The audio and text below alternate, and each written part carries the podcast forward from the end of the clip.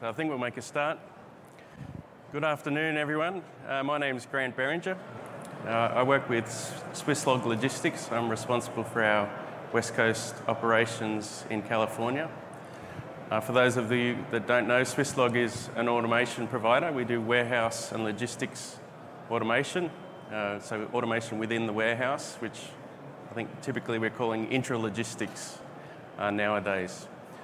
So the question we're going to address today is how do I choose the right pallet ASRS solution for your operation? And we're going to look at particularly uh, two types of pallet ASRS. I should explain ASRS for those that don't know, starting from the beginning, is stands for Automated Storage and Retrieval System.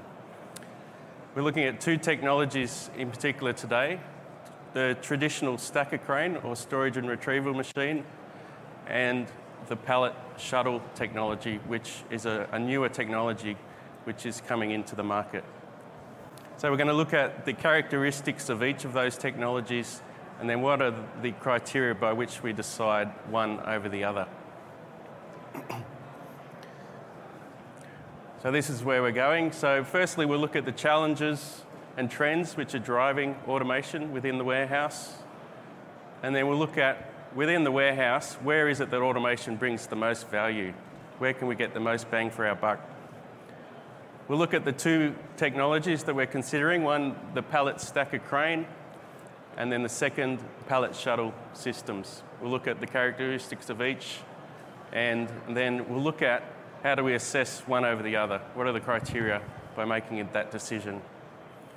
And then we'll look at some of the inputs into a business case for you to justify that investment. What are the, some of the things and savings that you can get which justify that investment in automation? And then we'll have time for question and answers.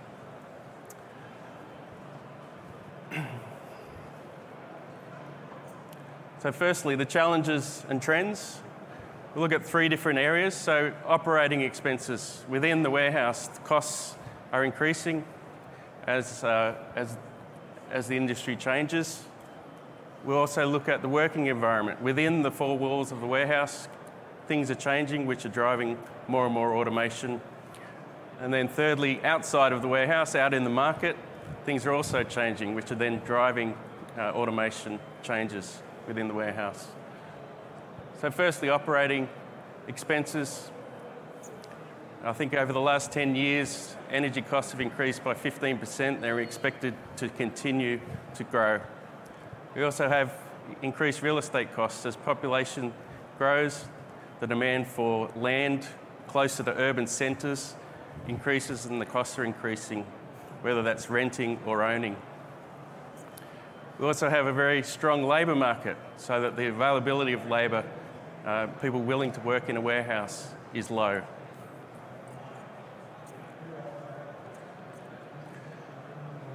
And for that reason, we have a reduced workforce. People can be picky about the work that they do.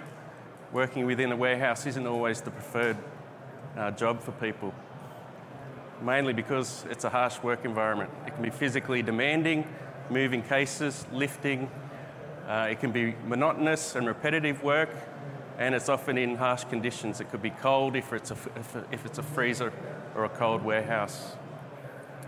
And we also have strict regulations. Obviously, we want to take care of our people, make sure their health and safety is being looked after. So, all of these aspects are driving more and more automation within the four walls of a warehouse. But outside in the market, things are also changing. We've got increasing segments, we've got new product ranges. People want lo- local and ethnic foods, they want fresh but convenient choices and they want it delivered fast. So we've got a proliferation of, of SKUs. We've got more and more SKUs and products that we need to accommodate, and we need to get it to our customers quicker.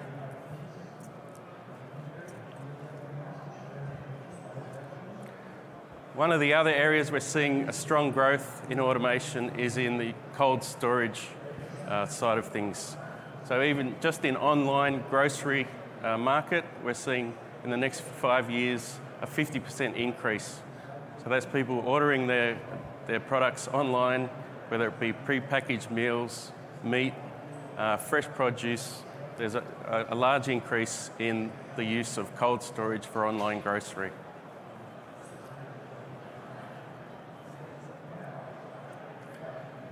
So we asked the question, where does automation bring the most value? Automation's not cheap, it costs money. We want to make sure we're using it and getting the payback that we need. So if we take typical warehouse processes, starting at receiving or unloading a truck from a supplier, receiving it, putting it away into the rack, into storage, then replenishing it to a pick face. We then have the process of picking, consolidating the order on the docks, and then loading the truck.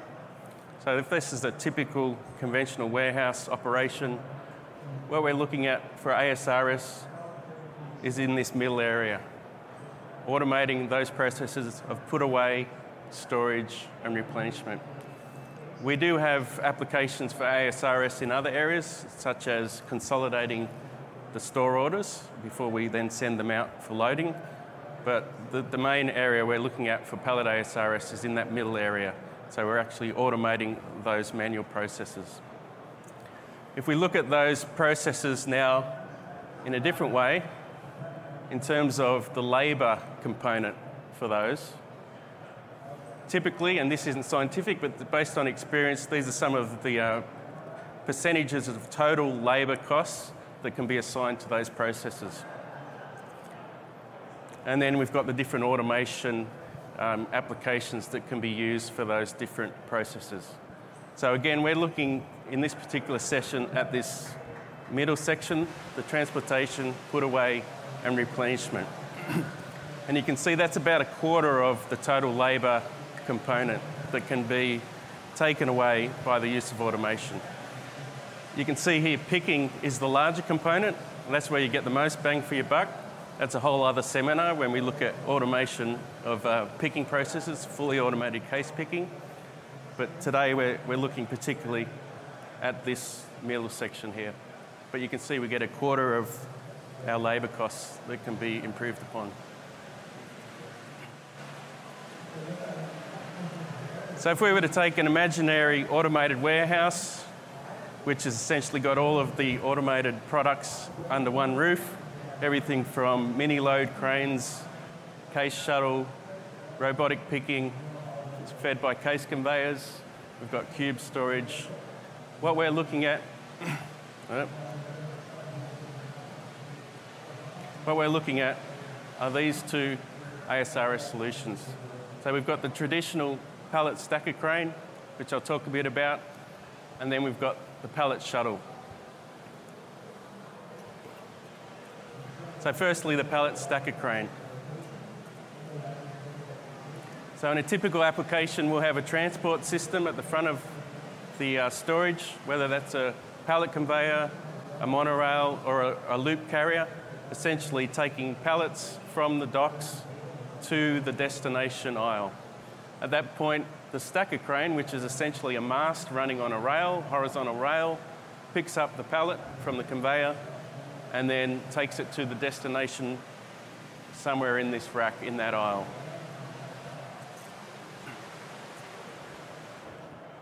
So the main components of a pallet stacker crane are the mast itself, as I said, which runs along a rail horizontally, top and bottom rail. And then we have a lift carriage, which is running vertically up and down that mast. We have different configurations that can be used in terms of forks everything from a single deep fork to, in this case, a triple deep fork for triple deep storage in a rack. But if the SKU requirements uh, allow it or require it, we can also add or replace the fork with a carrier so that we can get multi-deep storage and the carrier travels away from the mast into uh, the stor- storage rack. Obviously the rack is designed based on the SKU profile and the depth of the rack that you've designed to. And then we have our software, the WCS, which is coordinating the material flow and tracking the inventory, and I'll talk a bit more about that a bit later. so pallet stacker cranes, they've been on the market now actually 40 or 50 years, one of the earliest uh, technologies in terms of automated warehousing. Very flexible, can be built to a range of different heights and depths, as I said. Very efficient, so typically for lower um, depths, we're meaning higher number of SKUs, and very reliable. You can see some in operation here. Can be built up to 50 metres or 150 feet, and I'll talk about it some different applications as well in terms of buildings. So as I said, it's a proven technology. There's many hundreds of these out in the market, uh, both in ambient as well as freezer conditions. There's a range of different heights. We have standard modules that can be uh, used depending on the height requirements. And they've got lighter and lighter and more efficient over the years.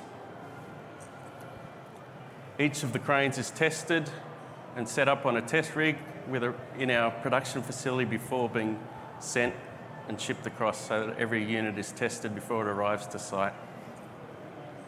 And then again, we've got our software which is coordinating all the different subsystems within the warehouse.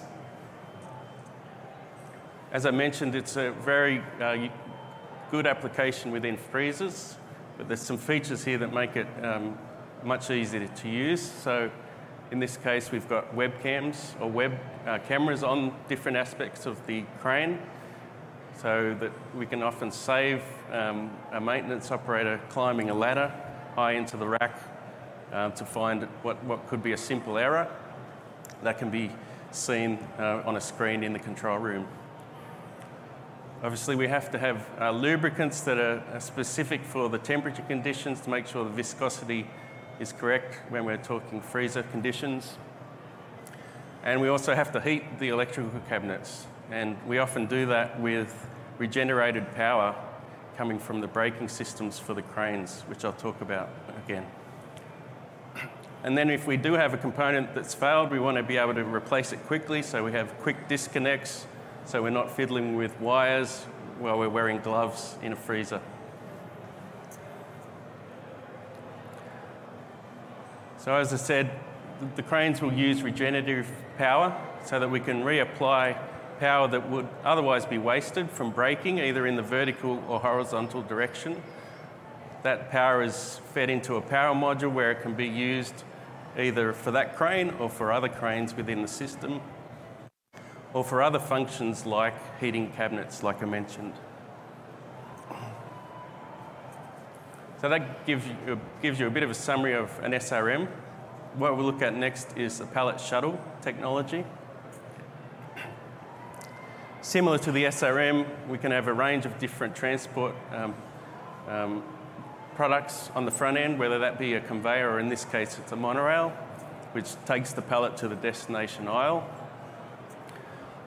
the difference here is that rather than a crane that's moving along the aisle, we have a vertical lift, which is fixed in place and lifts the pallet to the destination level.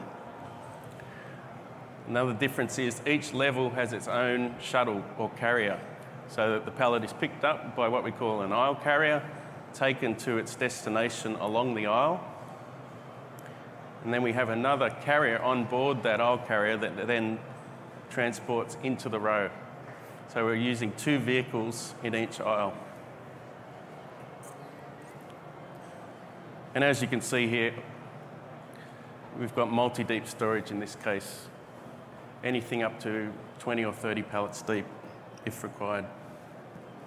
So the different components there for the pallet shuttle system, as I said, we've got an aisle carrier with a row carrier on board, travelling along the aisle, and then the row carrier would travel into the channel depending on the depth of the storage. Rack is designed obviously based on the SKU profile required. And then the vertical lift, which is sitting at the front of the aisle.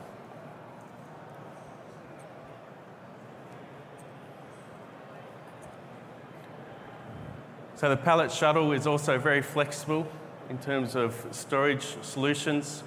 One of the key features that, we're uh, working on currently is flexible row depth, where we can change the depth of uh, the storage locations as a software parameter um, so that we can move pallets from one aisle to the other and we can choose the depth of storage depending on the SKU profile, which is particularly attractive for people like 3PLs who don't necessarily know their SKU profile into the future.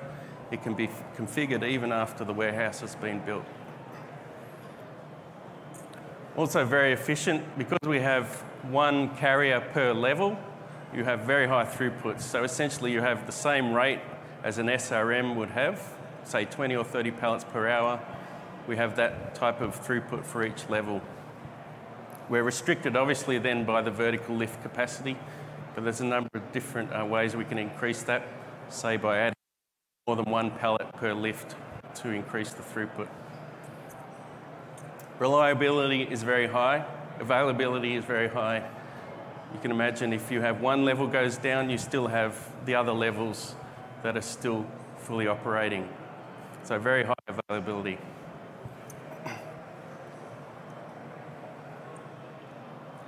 Another key advantage of the pallet shuttles is that it can be retrofitted into existing buildings. Unlike the traditional SRM, which has very high forces imposed on the rail due to the stopping and starting, a pallet shuttle doesn't have those same forces. So provided the concrete slab has been designed for the, the rack loads, for the pallet loads, there aren't the same lateral forces being applied to the slab. As you can see, it can be fit within different building shapes and sizes, so it's very flexible. Can also, provided you've planned ahead for expansion in the future, it's, it's very easy to add on additional modules by extending the transport system at the front end and adding on modules as your business grows. Also, because of the unique uh, flat carrier that's used for pallet shuttles, are, it's not as restrictive on pallet sizes. So we've, in some cases, uh, transported load units of, say, 80 inches long because we don't have the same restriction as a fork would have. So sync keeps coming up, and I'll come back to that in more detail uh, in a few slides. So hopefully that gives a bit of an understanding of the, different, the two different technologies that are out there and some of their features. But how do you assess the right solution? So, what are the criteria we need to look at? So, if we look at a couple of factors, throughput and inventory in particular. So, throughput here on the y axis being number of pallet moves per hour. How much pallet throughput does your, your, are your requirements needing? And then on the x axis, inventory, and by that we mean batch sizes or number of pallets per SKU, an actual inventory that you need to hold. So if you have relatively high throughput but low inventory requirements, then the probably most suitable application is a crane with two pallet load handling storing one or two deep. So we're actually picking up two pallets for every move, getting that high throughput that we require. But then if you're slightly higher inventory, then we would add the, uh, just the single, slightly higher, uh, lower throughput, higher inventory, then you might have a double deep but single pallet fork.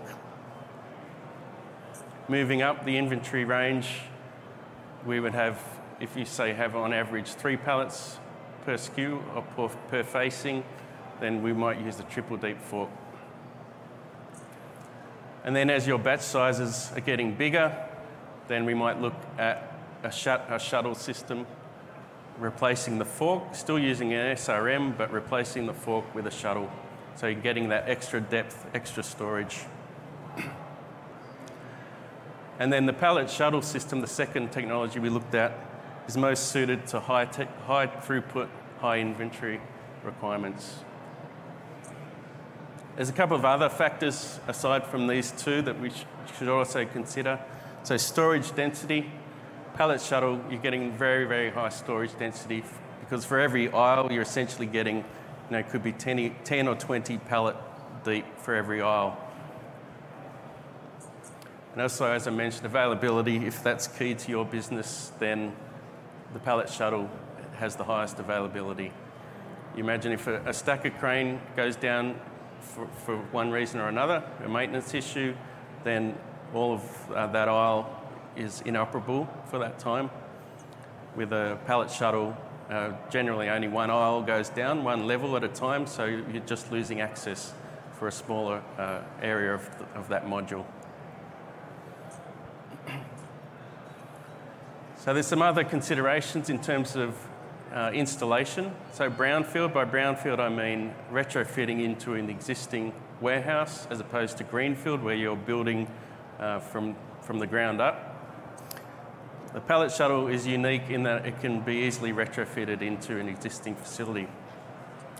Uh, there may be many cases where uh, an organisation's run out of capacity within a manual warehouse. They might be using manual racking or bulk pallet storage where you might get three pallets stored, but there's still a lot of room that could be uh, used above that.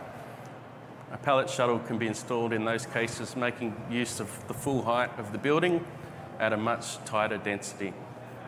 Also increasing your throughput because you have the automation um, feeding can be installed in different shapes and sizes. We obviously have to design around building columns and other restrictions there.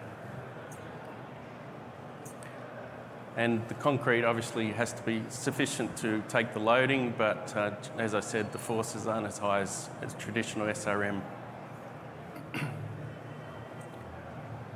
so looking at, a, at the stacker crane installation, almost always they're going to be greenfield installations because the building has to be custom designed for that technology. The slab has to be um, designed to, to support uh, quite high forces, and the building has to be designed as well. In this case, you can see the racking is standing alone at this, at this point, what we call a clad rack design. So at some point after the racking's been complete, the cladding or the skin will be um, attached to the side of the rack. So we're taking away the building costs in that case, and the rack becomes the building structure. You can also see here the installation process. So the installation of the base carriage on the rail is occurring here. It's being placed on the rail, and then the mast unit is being installed. That, that, uh, that mast is then pushed down the aisle the racking will continue to be built to the end of the building and then the cladding will be attached so you have a completed building. You can see in this case it's probably about a, 40 metre or 120 feet high building uh, with looks like double deep or triple deep storage. So I mentioned the software, so the WMS or the WCS, the Warehouse Control System. You can have all the technology in the world, but unless you have the software controlling it, you're not going to get the best um, optimization for the, and, and use of that equipment.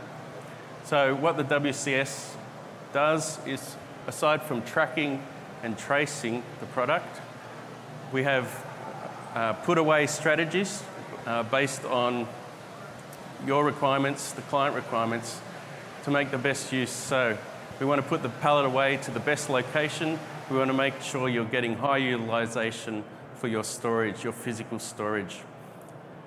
That's the put away strategies, but you also have retrieval strategies. So, based on an order, you want to be able to choose the best pallet for that particular order according to customer rules, whether that be FIFO, uh, best before date.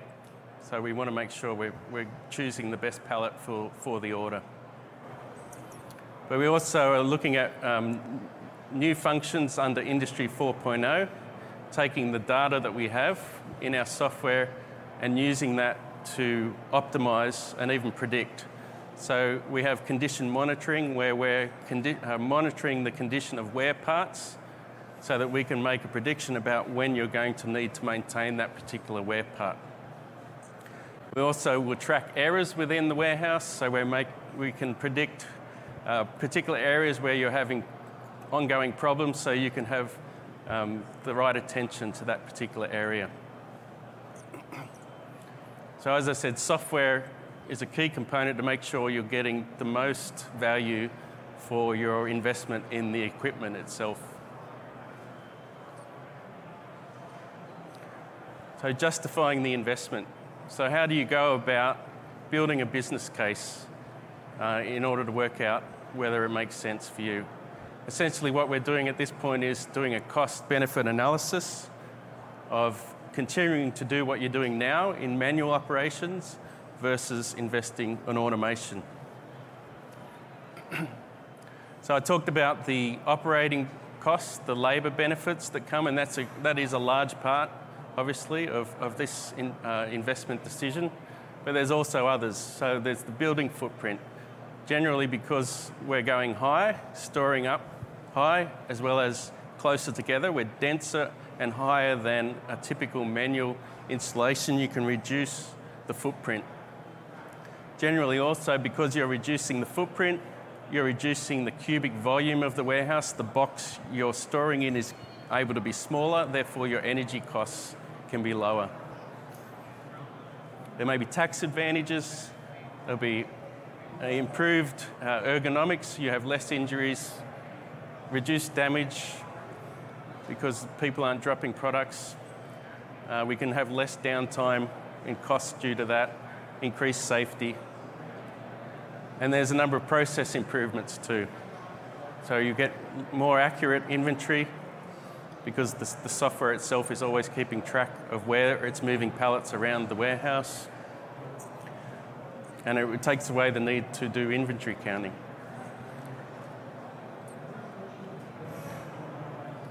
So there's a number of process improvements as well. You can maximize the order fulfillment rate, making sure you're getting delivery on time in full. So improving your service record and reputation it forces discipline because you've got a, a system that has to be uh, disciplined in order to operate well.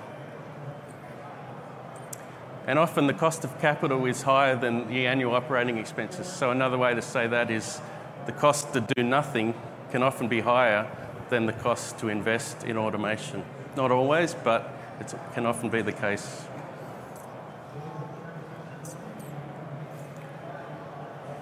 So that's all I had prepared, but if there's any questions, I'd be happy to answer them. Any questions?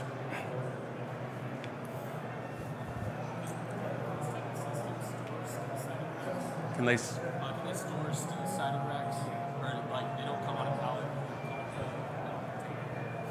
Okay, so the question is, can uh, the system store other units other than pallets? What type of system? What type of unit would you have? Yeah. Yeah. Yes, so the, the particularly the, the, shuttle system, we actually have one of these systems for a car manufacturer, which I can't name, which is moving not pallets, but racks essentially with parts on board. So there's quite a lot of flexibility in the, the dimensions of the load unit for the pallet shuttle in particular. Also can be done with the um, stacker crane, uh, just requires a, a slightly different design of the fork unit. So yeah, there's installations, say for IKEA, which has a large range of different pallet sizes, you know, moving furniture. Um, and in either, both those cases, um, we were able to do that.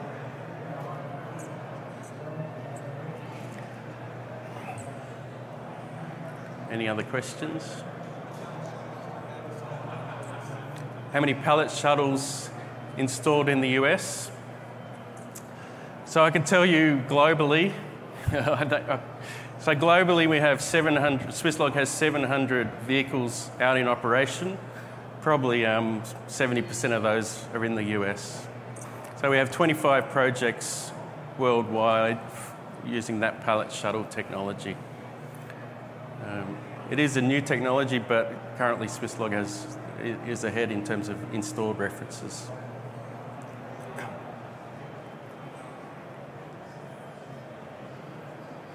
Any other questions? I have my lead designer in the front row too, so if anything gets too technical, I can answer questions. Any other questions? Pallet shuttles, are they proving, I mean, how reliable are the pallet shuttles? So we contractually obligate ourselves to above 98% availability at a minimum, in some cases higher. Um, and yeah, the pallet shuttle is quite easy achieving that because, because you know, if you had 30 vehicles, say in a typical installation, one goes down, that's 1 30th of your, your system that's not operating.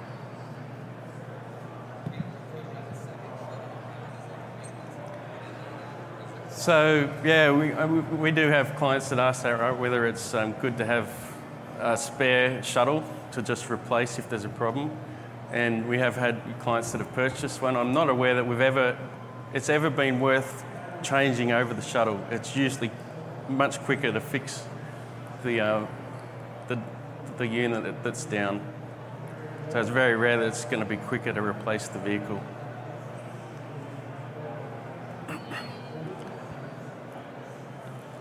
Okay.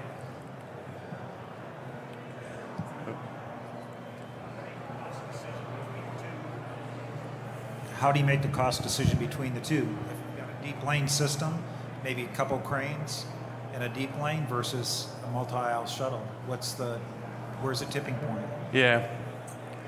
So, I mean, I touched on some of the key factors in making that decision. I mean, typically we'll look at uh, particular requirements that a client has for throughput, storage, and, and, and build a concept for each, and then make a comparison.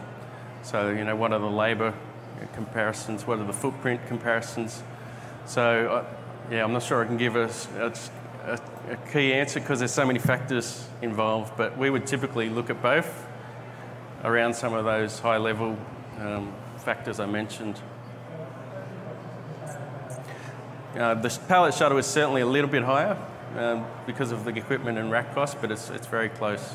You're getting a lot more throughput, availability, and storage density um, for the pallet shuttle.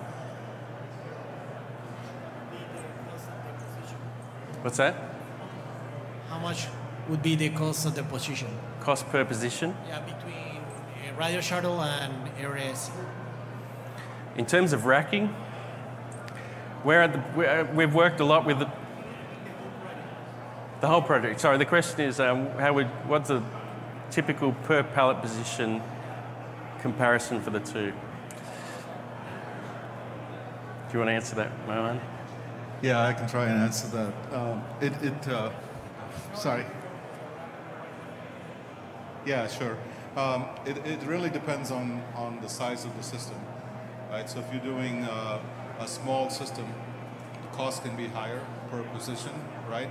Uh, but we've done large systems where the cost is down to like five, six hundred dollars a position, five to six hundred dollars a position, right? Um, so, so it really, it really depends on the size of the system. There's no one answer to that question. Um, and, um, and there's other factors, obviously, like when you go taller versus, you know, we can spread the system out, right? So there's so many different factors.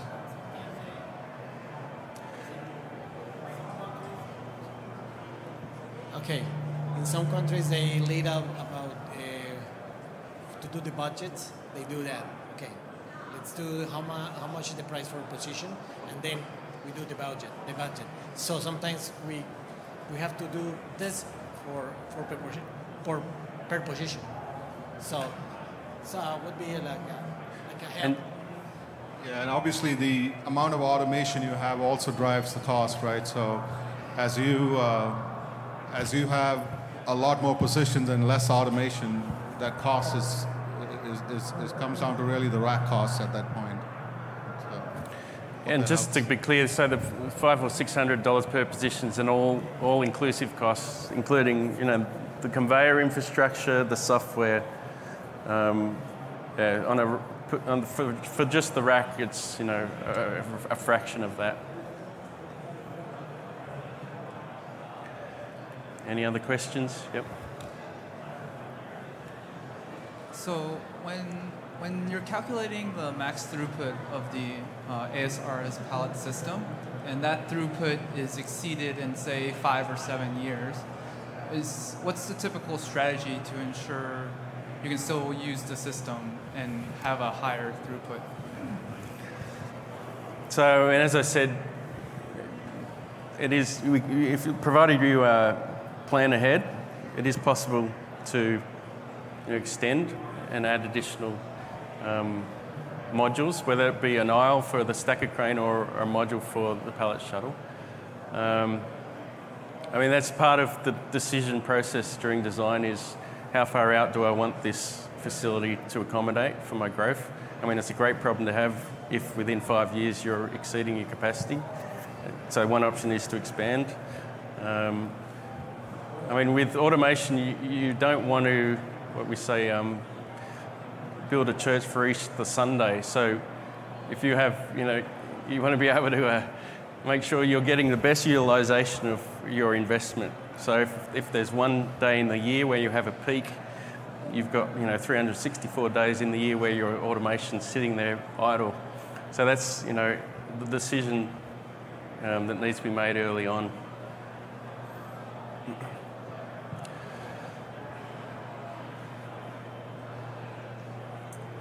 How many hours a day are you typically seeing customers run these systems? Yeah. And likewise, how do you balance that with any inventory shuffling you have to do for like FIFO rules? Yeah, that's a good question. Yeah. Um, again, to that question, making sure you're getting the best utilization for your investment. You want to use the automation for as most of the day as you can. Um, no, make no sense in the automation doesn't care. It doesn't need breaks for um, apart from maintenance, but it doesn't need sleeping or, or, or um, food breaks.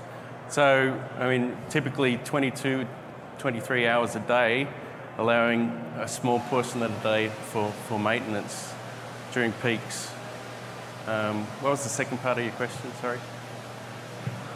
Yeah, shuffling, yes. So, one of the key um, features of the software is that when there is downtime, we're um, optimizing the location of pallets in storage so that when, you know, when shipping is happening, we're getting uh, pallets as quick as we can. So whenever there is downtime, we will optimize pallets within storage, what I call defragging, to make sure that, that the uh, storage is, is well utilized. So pallets will be brought you know, to the front of the aisle, or they'll, we'll make sure that we don't have um, areas where it's inefficient to bring pallets out which is hard to do when it's in a peak period when, when you are using the system, but when it, the software will take whatever chance it has. Does your stacker crane have dual LHD pallet shuttles that go out to now? The dual LHD pallet shuttles? Yeah, so the stacker crane yeah, can have have dual- dual forks side by side or a single fork up to triple deep, three pallets deep.